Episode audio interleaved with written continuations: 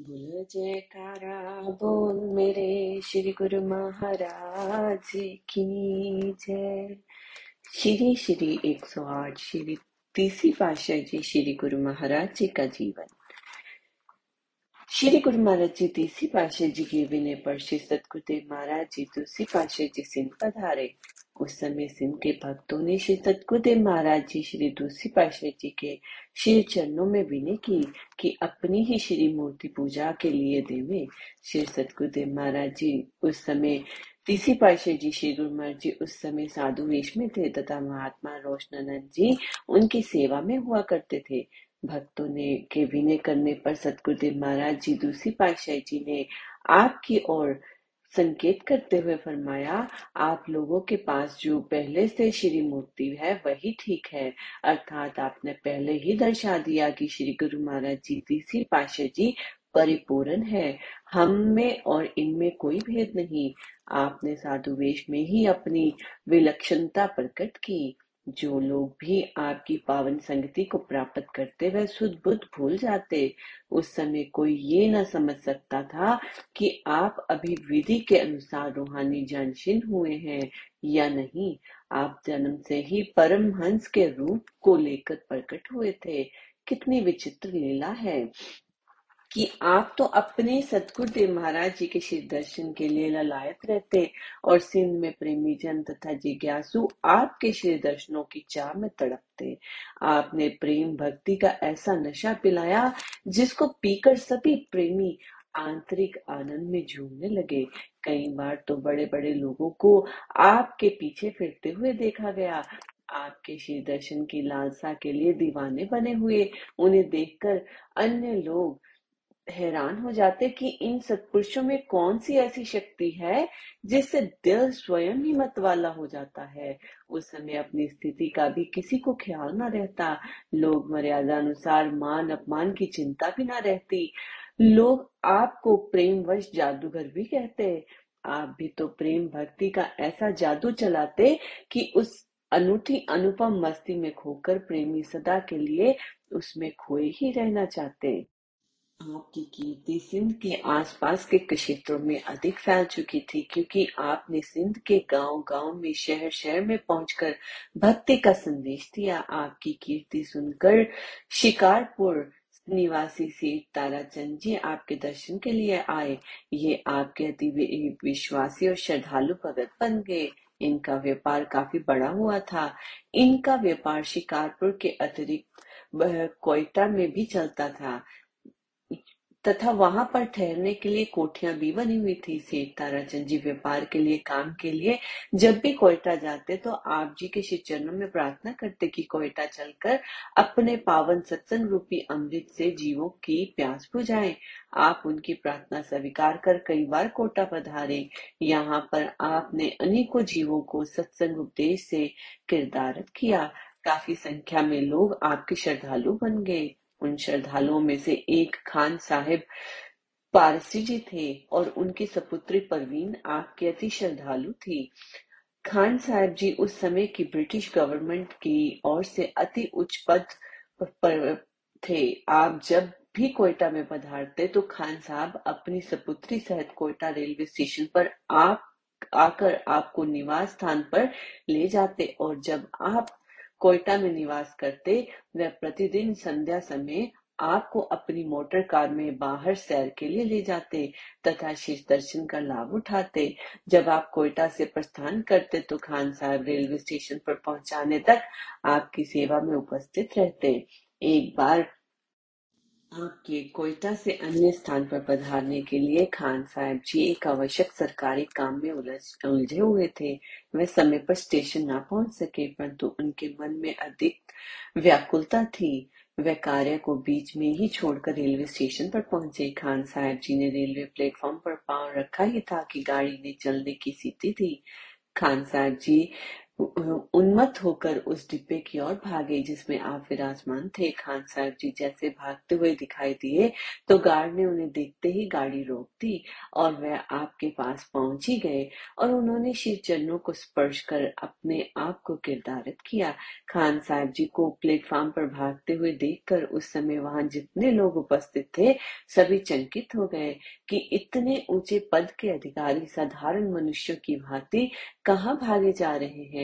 उस समय खान साहब जी को किसी की भी चिंता न थी जो मनुष्य अपने रूहानी रहनुमा जिनसे कि उनको आत्मिक शांति प्राप्त हुई हो और फिर वह अपने मालिक से बिछुड़ रहा हो भला ऐसे मालिक को श्री दर्शन और चरण स्पर्श के लिए जाते समय किसी अन्य और ध्यान न, ना जाएगा।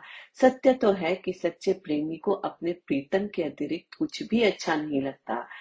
वह उनके प्रेम में इतना आनंद विभोर हो जाता है कि उसे उस आंतरिक आनंद तथा वास्तविक प्रेम में दुनियावी मान, अपमान, हानि, लाभ सब मिथ्या दिखाई देते हैं। खान साहब जी भी इसी सच्चे प्रेम के रंग में रंगे हुए थे, जिसका स्पष्ट रूप लोगों के सामने स्वयं प्रकट हो गया। गाड़ी में आपने अपने प्रेमी की आतुरता को मिटाने के लिए दो तीन श्री अमृत वचन फरमाए, प्रेमी ने चरण स्पर्श भी किया और एक क्षण श्री दर्शन तथा अमृत वचनों को पान भी कर लिया।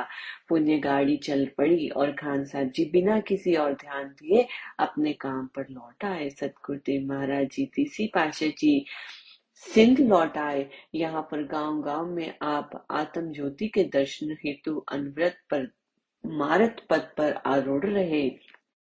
श्री चकोड़ी संत आश्रम में श्री सतगुरुदेव महाराज जी के श्री चरणों में सिंध में कृपा करने के लिए विनय की आपकी विनय स्वीकार कर श्री सतगुरुदेव महाराज जी सन उन्नीस में अंतिम बार सिंध सिंध पधारे।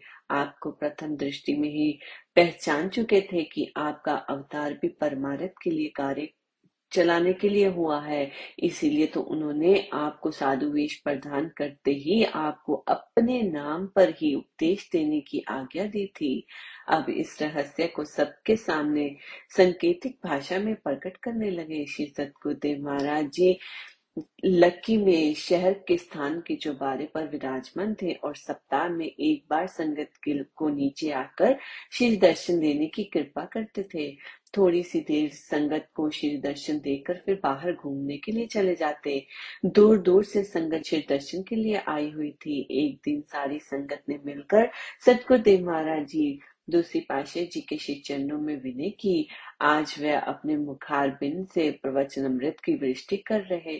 सतगुरुदेव महाराज जी ने मुस्कुरा कर फरमाया, संसार में जिसका बेटा समझदार और काम करने के योग्य हो जाता है वह सारा कार्य अपने सुपुत्र को सौंप कर निश्चित हो जाता है, स्वयं आराम करता है। अब हमारा ये प्रिय शिष्य श्री स्वामी तीसी पाशाह जी की ओर संकेत करते हुए कबीर हो चुका है। अब तुम लोगों को ये सत्संग सुनाएँगे और हम विश्राम करेंगे। जो इनके श्री वचनों पर चलेगा तथा उन पर आचरण करेगा, वह हमारे आशीर्वाद का पात्र होगा। महापुरुषों के रहस्य को कौन समझ सकता है? कि सतगुरुदेव महाराज जी कौन से आराम फरमाने के संबंध में वचन फरमा रहे थे। जब 1936 में श्री सतगुरुदेव महाराज जी दूसरी पाशाह जी निज स्वरूप में लीन हो गए, तब उनको ये रहस्य सब पर प्रकट हुआ। यहाँ सिंध में श्री सतगुरुदेव महाराज जी दूसरी पाशाह जी ने सन 1934 का दीपावली पर्व मनाया। इनके पश्चात वे अन्य स्थानों में सत्संग उपदेश करते हुए चिकोड़ी संताश्रम में विराजमान हुए। उन्नीस की दीपावली के पश्चात जब महात्मा जनों को चिकोड़ी संताश्रम आश्रम में बुलवाकर रूहानी उत्तराधिकारी के विषय में रहस्य प्रकट किया, जिसमें आपको रूहानी उत्तराधिकारी बनने के विषय में सबके सम्मुख प्रवचन किए। पुनित निर्देश, सतगुरुदेव महाराज जी दूसरी पाशाह जी के जीवन चरित्र में आ चुके हैं। श्री श्री एक सौ आठ श्री सतगुरुदेव महाराज जी दूसरी पाशा जी जनवरी सन उन्नीस सौ चौतीस, छत्तीस में दिल्ली में विराजमान थे। श्री परम पवित्र मौज के अनुसार आप तीसरी पाशा जी को सिंह बुलवाया। आप के आने पर एक दो दिन लगातार एकांत स्थान में प्रवचन होते रहे।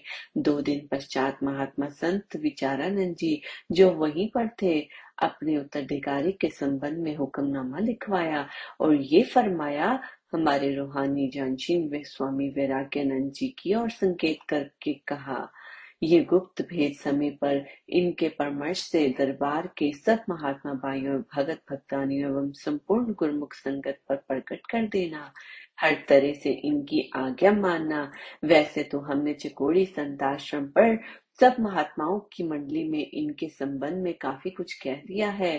परंतु प्रकट रूप में आपने सब पर प्रकट करना है। हमारी ओर से सबको दुआ, आशीर्वाद। महात्मा संत विचारानंद जी ने साष्टाक दंडवत वंदना की और क्षमा मांगी कि, स्वामी, हम नादान जीवों के अपराधों को क्षमा कर दो। श्री सतगुरुदेव महाराज जी, दूसरी पाशाह जी ने क्षमा करते हुए फरमाया, हम आपकी सच्ची श्रद्धा, भावना और प्रेम भक्ति से बहुत प्रसन्न है। इसी प्रकार हित से गुरु दरबार की सेवा करते हुए जीवन सफल करना, अपने परम प्रिय शिष्य को सर्व प्रकार से परिपूर्ण, गुण संपन्न तत्वनिष्ठ जानकर श्री सतगुरुदेव महाराज जी दूसरी पाशाह जी ने रहान, संपूर्ण रूहानी ताकत अर्थात आध्यात्मिक शक्ति उन्हें समर्पित कर दी और स्वयं निश्चित हो गए।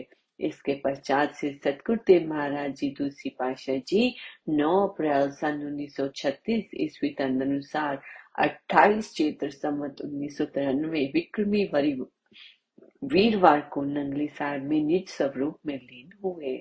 बोलो, जयकारा, बोल मेरे श्री गुरु महाराज की जय।